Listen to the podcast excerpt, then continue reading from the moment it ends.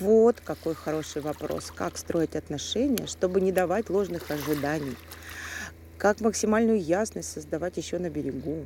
И также, что прояснить заранее, чтобы не ожидать большего, чем потенциальный партнер может дать.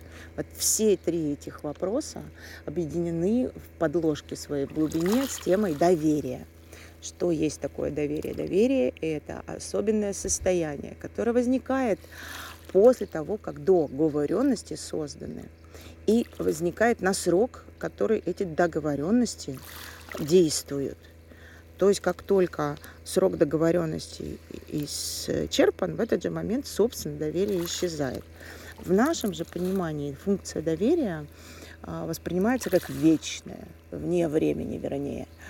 И в этом ключе, если вот эту вот вещь понимать, что доверие субстанция прерывистая и работает только на время созданных договоренностей, то ответы на э, те вопросы, которые сейчас три в одном э, написаны, становятся попроще.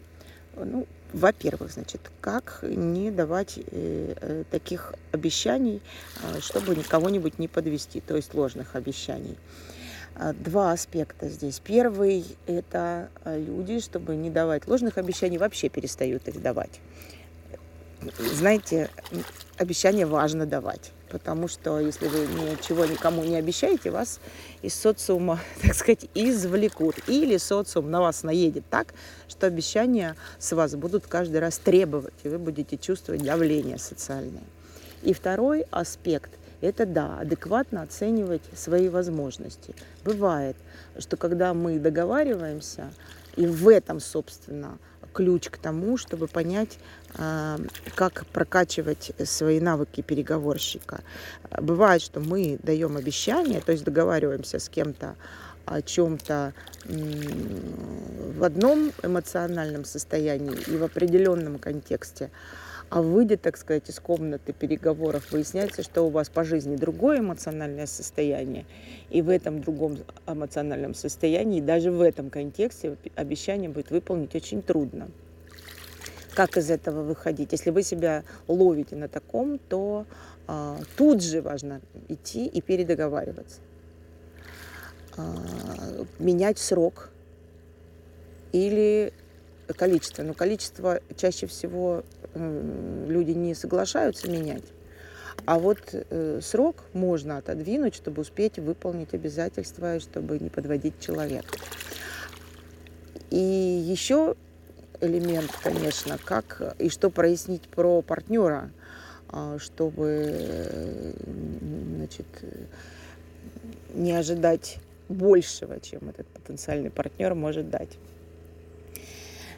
Доверие э, здесь э, играет ключевую роль в том смысле, чтобы понимать вперед, кому и что можно доверять. То есть одному человеку можно э, доверить ребенка, а другому человеку ребенка нельзя доверять. А одному человеку можно доверить деньги, а ребенка нельзя доверять. Или наоборот, можно доверить ребенка, но нельзя деньги доверять. А кому-то можно доверить, э, значит, следить за временем, а кому-то нельзя. И э, чтобы понимать потенциально, насколько этот человек а, может вас подвести, нужно вот понаблюдать за ним а, со стороны, как он себя ведет в том, и, в том или ином контексте своей жизни. Подводит он по срокам, как он с детьми общается, например, или что у него там с процедурами, с документами, как, как он себя ведет. А, чаще всего люди выясняют это внутри э, уже созданных договоренностей, что оказывается, ой, ошибочка вышла. К сожалению, ой, ошибочка вышла, мало кто умеет говорить. Если вы видите, что ошибочка вышла, и человек не справляется, то вы тоже идете на передоговоренности. Либо снимаете с него обязательства, потому что кроме вас никто этого не может сделать. Либо просите прощения и вообще аннулируете в этом контексте